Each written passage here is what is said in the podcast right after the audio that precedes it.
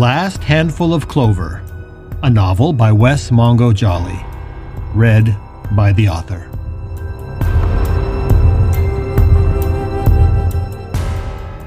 Book 1 The Hereafter.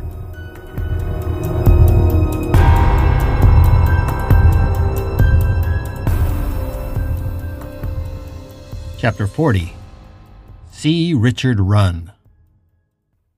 June 6, 2:30 p.m. The last time Billy had hidden from anyone, it was from Franny and Mattie, playing hide and go seek around the wagon train in the Nebraska Territory. He was surprised how quickly stealth came back after more than a century and a half. He had found a tree, perhaps twenty yards away from where the new ghost lay on the blanket with the boy and the girl. It was close enough to peek and watch, but he was careful to never emerge far from the shadows. Billy knew he had to be cautious. This new ghost, whoever he was, had to be in a state of confusion and perhaps even shock. He had seen it all before. Typically, there was always a small fraction of the newly dead that came to accept their state pretty quickly. The idea that you're dead was hard to ignore when you suddenly found yourself locked away from everything and everyone you cared about in a world where you could do nothing but observe. So, in one sense, it was an obvious conclusion to come to. But unfortunately, most of the newly dead could not endure that revelation with their minds intact, and had never encountered a newly minted ghost that could actually see other ghosts around him. He had no idea whether gaining the first gift so early would help this man or simply drive him more quickly into madness. The mad ghosts saddened him.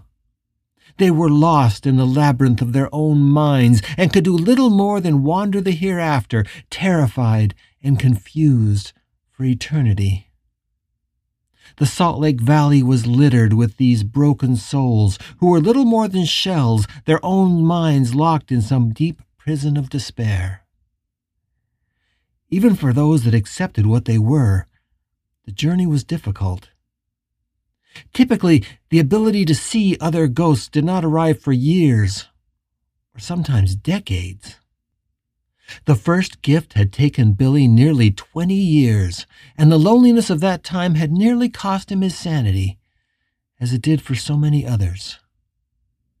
But this new ghost was an exception to all that, and Billy couldn't turn away from him. Clearly, he was new. Likely, he was just a matter of hours or days back from the vastness. But the fact that he could already see other ghosts made him unique in ways that Billy couldn't even imagine. He watched the strange ghost closely. The man was clearly not a poor person in life. He was dressed in a nice, if bloodied, sweatshirt. His hair was neat, and he had a thick but nicely trimmed dark beard, mostly gone to gray. He was a bit thick around the middle, but not obese. He looked like he probably worked out and kept himself in shape. Maybe a lawyer, Billy thought, or perhaps a business executive. After seeing Mattie, the new ghost had run around the park for close to a half hour, touching everyone he could see. Billy knew he was looking for another ghost, trying to distinguish the living from the dead. It was critical to him to prove that Mattie was not some kind of aberration. Luckily, he didn't find any. Not that there weren't ghosts in Liberty Park, there were, but thankfully there were a few of them around that day. The man came very close once, almost discovering his second ghost when he rushed up to what looked like an elderly man and his daughter on a bench. He grabbed the old man's shoulder as he ran by, but in his frantic state, he did not touch the woman. Billy knew she was not the man's daughter, but his wife, and that she had died more than thirty years before. Billy had watched her sink into obsession over her lost husband, and she was never far from him. Her mind was still intact, but barely, and even after thirty years she had not been granted the first gift. the new ghost ran past her without being seen. Eventually, Billy knew this man would run across someone who could be identified as a ghost simply on sight. He'd find someone who had died naked or in a hospital smock, or worse, he'd find one who had died violently, like himself. Billy looked at the red stained sweatshirt that the man was wearing. That amount of blood, he thought, could only have come from a death of exceptional violence. Billy looked down at his bare feet and chopped off pant leg. This man might not recognize him as a ghost at first, based on his clothing or even the old fashioned straw hat that he would forever carry or wear. But the missing pant leg and bare feet might give him a clue that something wasn't right with Billy Travers. Best for now just to stay hidden, he thought, to just observe. Eventually, the new ghost had given up and laid down next to a young man on a blanket. Shortly after, what appeared to be the young man's girlfriend appeared, and the new ghost watched him with sad eyes as the couple embraced and settled back together next to him on the blanket. They stayed that way for a long time, and eventually the girl laid with her head on the boy's belly, reading her book. The dead man toyed with her hair and Billy could tell he was talking to them. That, too, was a common thing for a new ghost to do. It was comforting in such vast strangeness to at least hear the familiar sound of your own voice. He's filled with such loneliness, Billy thought, such devastation and loss. It was a feeling that all ghosts radiated, but there was an especially forlorn quality to this man. Billy could see his sadness in his blank, longing gaze and the way he laid with his cheek on the boy's back. He could hear it in the soft buzz of his voice and the almost feminine way he tried to twirl the frozen locks of the girl's hair. Watching made Billy's heart feel heavy. He was touched by the tableau and the desperate loss he sensed in this man.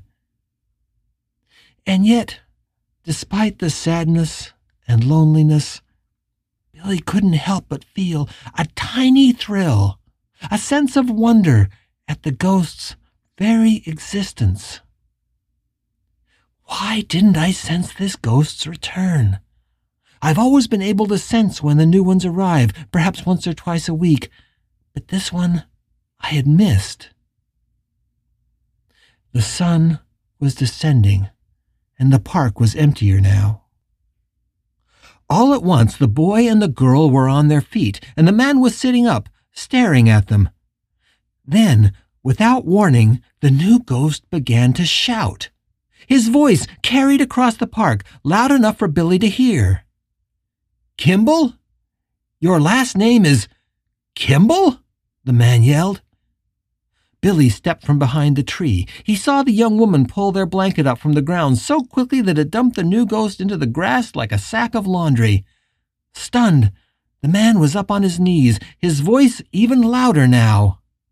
Your last name is Kimball? the man screamed. As the two young people broke into a run through the grass, the man climbed to his feet, his knees clearly weak. He just stared after the departing couple. Billy decided that it was time to reveal himself. He didn't know if it was the right decision, and he was moved to do it more to satisfy his own curiosity than anything. He left the tree and began walking across the lawn toward the new ghost. Not too fast, he thought. I don't want to spook him. And he laughed at his own weak joke. He was halfway across the lawn when he heard the man cry out in anguish. It was a long, low, deep moan, and it was sorrowful enough to freeze Billy in his tracks. The man put his head into his hands and then bent over and cried out again before straightening up and calling out. He bellowed a man's name with such force that Billy had to fight a desire to turn and run. Keith! the man screamed with such anguish that it almost brought him to his knees. then a breath. Billy was close enough now to hear what was next, which was quiet and filled with longing. What am I doing here? He took a rasping breath. I. I need to go home. And then the man was running. Billy considered yelling out for him to stop, but he was moving fast, and instead of calling after him, he just broke into a run and followed.